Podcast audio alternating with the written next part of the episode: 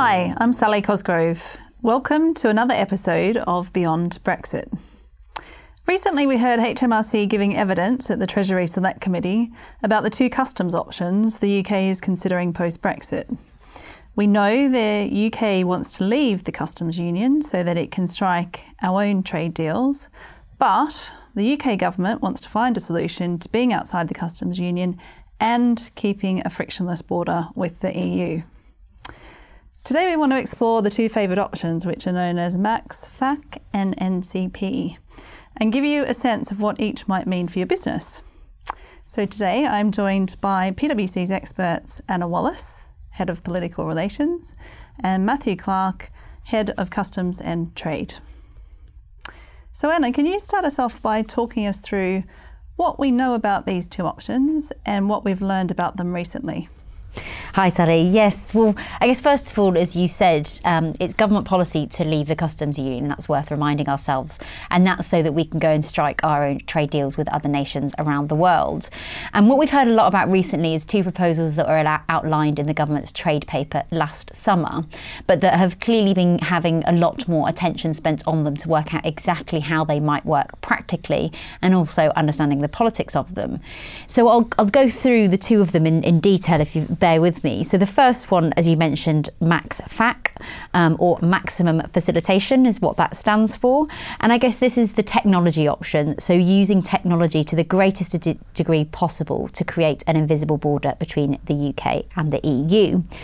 Um, in a select committee appearance in Parliament, the head of the Customs and Revenue Agency said that the model would probably take three years to implement and it would require quite substantial investment by business the numbers they were talking about were in the range of 17 to 20 billion, so not insignificant costs on business there.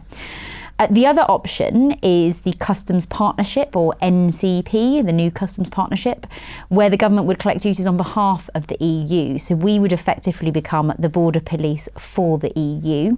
And if, for example, I as a business were shipping in a container load of t shirts from Asia that was then bound for the EU market, the UK government would collect that revenue on behalf of the EU and pass it on when the goods were found to be uh, moving into the EU market. So, good from the point of view that it negates the need for any customs control between the UK and the EU. It means we stay where we are now, but it does require the EU to entrust their border protection to the UK government. And of course, this is a negotiation, so remains to be seen whether they would be happy to do that. Both options, from a UK government point of view, mean or could mean no hard border in Northern Ireland, and clearly that's a very big policy priority but they both have their down- downsides. As we said, it depends on what the EU would agree to. The other thing that I just mentioned from the Select Committee hearing last week was that uh, Revenue and Customs made it clear that the government itself is preparing for a no deal scenario as well, making contingency plannings. And that's in parallel with the advice that we've been giving to clients. We believe a deal is still the most likely outcome, but it's prudent to plan for a no deal scenario too.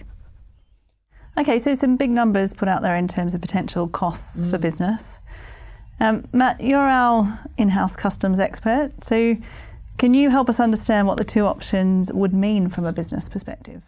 Thanks, Sally. So, Let's first go through the Max FAC. So, as Anna has mentioned, that's going to be a use of technology and trusted trader programs, which UK traders might recognise better as the Authorised Economic Operator Scheme and that both will be used so goods are expected to pass more freely and quickly, minimising the impact of a border between the UK and the EU on a business's supply chains. However, as part of this option, the business would still need to submit customs declarations to actually facilitate the movement of the goods across this new border.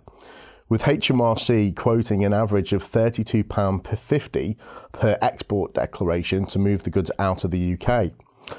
And it's this fee for business that will make up the majority of the 17 to 20 billion costs that Anna mentioned earlier. So this is funded by business, not the UK people or their government. One thing to keep in mind though is to fully affect that movement of the goods, say from the UK into France, there are two customs declarations needed. One customs declaration at the point of export from the UK and another customs declaration for import into France. So that £32.50 could actually be double in terms of the cost for the full supply chain.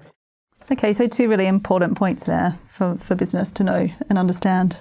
Yeah, and I think it's the difference for business is understanding that this new border that's created between the UK and the EU, applying the types of admin times and costs that they currently experience when bringing goods in from the third country into the UK will apply to traffic between the UK and continental Europe or Southern Ireland. So, what about the customs partnership? So, for this option to work, HMRC would collect customs duty on the goods imported into the UK but destined for the EU, and then later pay the customs duty over to the EU authorities. So, to use Anna's example earlier, if the t shirts did not leave the UK and the UK had a lower customs duty rate of, say, 5% on the t shirts and the EU rate was set at 8 business would then need to reclaim the 3% back on the tariff differential. The mechanism for this tariff reclaim could be costly, both in terms of the complex systems for the business to support their reclaim and the increased admin for HMRC if we take the current examples of drawback systems in place. So it's up to a business to decide from a cost benefit perspective whether to do the tariff differential reclaim, evaluating what their increased systems cost and admin cost could be. And this is something that we've been exploring with business recently. Okay, so again, some some really important points for messages for business there. So, so what does what does that change in terms of what business should be doing now, or is there any sort of information uh, that business should be looking to build into their data collection? So I think we've previously put out some no regret options for businesses to undertake. I think the first one is that good, clean data will be absolutely key, whichever option we go with. So having goods uh, classified correctly will be absolutely key to determine the customs duty rate that's applied. In terms of reclaiming any tariff differentials for goods that stay in the UK, um, there'll obviously be a need to track and trace those. There could also be an increased cost to be able to prove where goods originate from. So, are they originating from the UK or from Europe, which might alter the customs duty rates applied to them? It's not clear in this tariff differential system whether it will be worthwhile to invest in these systems because as I have said before they can be quite complex and costly to implement. So depending on the differential, there might be a mixed uptake from business on whether they will actually be claimed back because there will need to be this uh, evidence of where the goods finally end up with the customer, but also maintain the proof of origin for where the goods originate from. The government's estimated that business could have to lay out something close to 3.4 billion a year, but anticipating that some of that cost could then be reclaimed by the tariff differential. So I think it would be a cost benefit analysis for companies as to whether they wish to do that. The government reported that the expected setup cost for the new border could be as much as 700 million, but again, they're hoping that a lot of this will be cost neutral depending on the tariff differential amounts that companies can claim back. I think the other aspect that we're saying that's a no regret option at the moment is to truly map out and understand your EU supply chains, understand third parties that you're reliant on at the moment in terms of customs brokers and third party logistics agents, and talk through the models with them to ensure that they continue to help you in a post Brexit environment. So lots there for businesses to be getting on with um, if they aren't already in terms of, thinking about this, um, and lots they can be doing in the absence of knowing which of the two models uh, we'll be going ahead with by the sounds of it. So thank you both for really bringing to life uh, those two options that are being considered at the moment. Um, I, th- I, hope that gives our listeners a good understanding of what MaxFac and NCP are all about and the impact that they'll have. So, Anna, can you summarise just before we finish off what's on the horizon for Brexit? Sure. So, I guess the next big thing for organisations to look out for is the government's white paper, where it says it will set out its trade ambitions for um, the future relationship with the EU. And as Matt alluded, um, we would like to imagine that there will be a bit more certainty then about which of these two options are favoured both by the UK and by the EU. But of course, this is still a political negotiation and we're not at the end of the road yet. So, still some months, I think, before we have absolute certainty about which of these two options will be selected. Um, obviously, we've got the June summit uh, only a matter of weeks away uh, ahead of the October summit, where we hope that all of this will be um, wrapped up.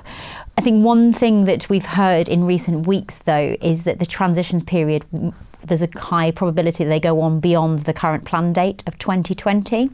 Um, now, for some businesses, that might feel like great, we've got lots more time to think about it in that case.